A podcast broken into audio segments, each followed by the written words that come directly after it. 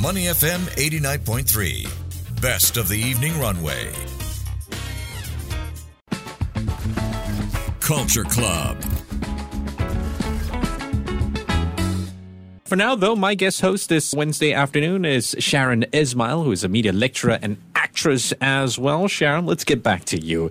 What is it like in this day and age juggling teaching and acting? well, I can't imagine it's any different from any other woman juggling multiple Oh, yeah, I roles. forgot about know? the parent part, yeah. Yeah, and you know, like 10 years ago, 20 years ago, maybe even 30 years ago, right? Okay.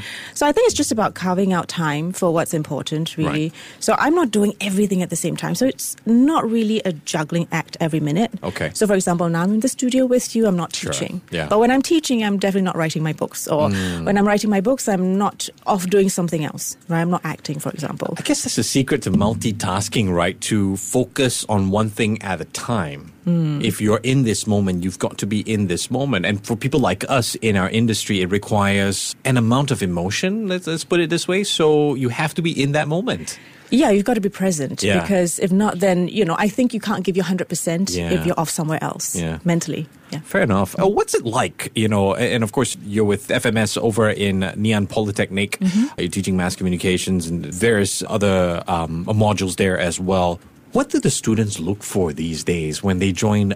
I broadly put a media course. I want to be famous. Well, everyone wants to be a YouTuber. Well, Yeah. this was maybe, you know, five, ten years ago. Sorry, I don't mean to make fun now, of it's, anyone. now it's Instagram. Well, now they call themselves content creators. And I Yes. think that's also something that we acknowledge. It's a widening, a broadening Okay. of what they can actually do. Right. It's not just about the platform, Yeah. um, Instagram or TikTok or, you know, used to be Facebook and all that. But now what else do they bring with them? Because Yeah. for some of them, they bring audiences to live events with them. Yeah. So the platform is just one dimension of what they as a brand brings to the client. And sometimes they already have a following when they come for these courses. I mean, they they look they're much more savvy. Let's put it Oh, this way. way savvier than we ever were at that age. Is it hard though? Because like right now, if you talk radio, and if I let's say I was so I taught a course which was Pro Tools. Mm-hmm. Okay, I'm still the king because I can tell you how to edit audioly.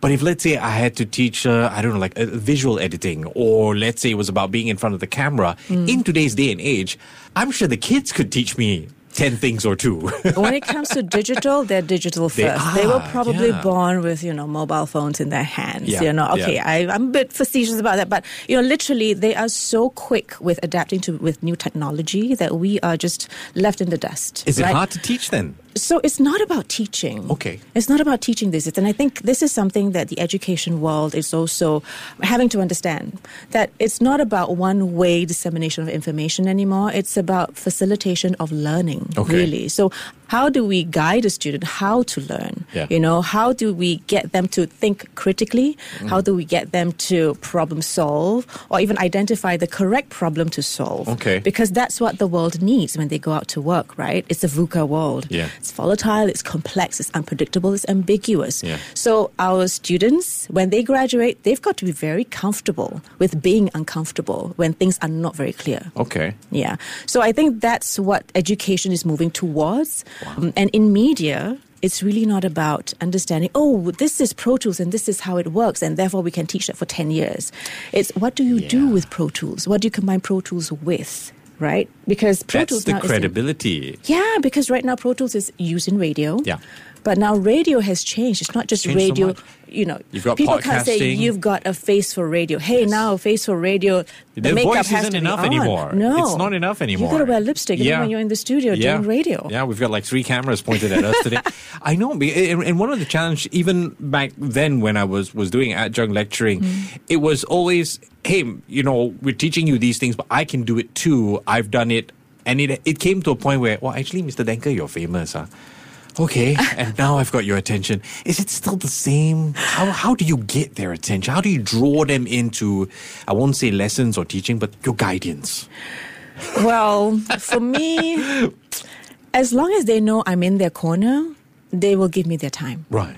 Yeah, so I think a lot of it is about building trust, about building credibility with Okay, them. okay. So I don't have to go to the spiel. Oh yes, I've been in media for twenty odd years. And, oh gosh, that. Yeah, you yeah, know, they'll, yeah. they'll yawn and just switch off Yeah, so because what? Yeah. who cares, right? But what is it now that I can do with them Mm. to help them on this part of the journey to become media practitioners after Okay. they graduate? Okay. So it's the questions that I ask, and I literally ask them. So guys, we have Google right now, and right now we have all generative AI tools. What is the role of a teacher to you? What do you want me to be to you? So you're literally I flip the turning it question. back on them. Okay. Yeah, because everything is Googleable, right? right, yeah.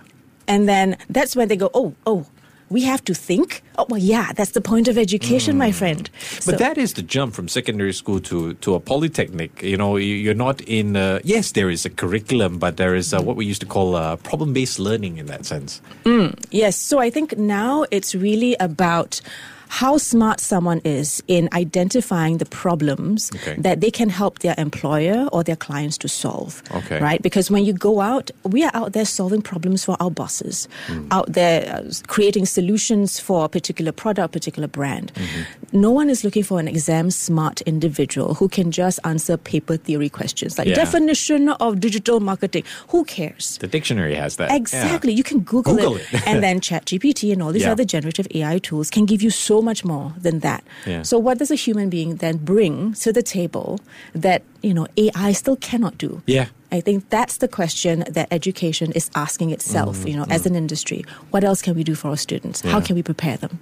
I quite like in that sense the teacher is being put on the spot or the lecturer is being put on the spot where where Ngee Ann Poly is concerned, where Masscom especially is concerned, in that it's one thing that you're acting freelance for passion. Mm-hmm. You're actually having to do that as well to stay relevant, to stay in the know of things. This is what I love about being a lecturer. Yeah. Because we come in from industry, we are expected to still have a foot in industry, and that's why we're called dual professionals as well. Okay. So we are educators as well as someone with a finger on the pulse of what industry is looking for. So for me, I try to take part in at least one production a year. Okay. Just to see what production values are like, Mm. to see what production practices are like because these things change Yeah. right with technology coming in now it's really going to change ai is going to change the game even more Yeah. so how is that going to be like Yeah. next year in six months we could already see how ai could change certain job roles right so some jobs maybe the more mundane ones like i don't know the weather Yeah. or something like that Yeah. right that could be ai managed Yeah. you know you don't really need a human voice but what else can the human bring Mm. so these are the things that as lecturers we all need to keep abreast of It, it is very tough uh, in this world uh, that we live in now because essentially, even as lecturers or as humans, we tend to ask ourselves, what value do I add? Or even as an actress, uh, for that matter, you go on set, yeah, sure, the lines are that, you look a certain way, you fit the part, but what do you bring to the role? Every every job now is is like an acting role. True, because we play very different roles, Yeah, right? In yeah. every different job that we take.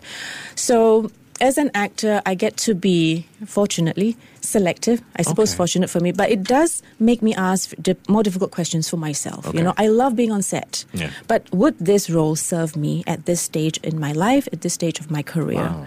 You know, so. I'm at this stage of my life where do I really want to play you know, like a, a battered woman down and out on her? What do, what does that role actually say for you. about well not just about me but what does that role actually say about the story arc Okay. of the series Okay. where does this fit does this Yeah. perpetuate certain stereotypes that maybe i shouldn't be you know perpetuating or just indirectly helping to say oh these things exist and therefore that you know women should accept That's also a society thing, right? Now that all these are more brought to the surface, Mm. even when we take on roles, we start to ask ourselves, wait, am I encouraging the wrong thing or the Mm. right thing?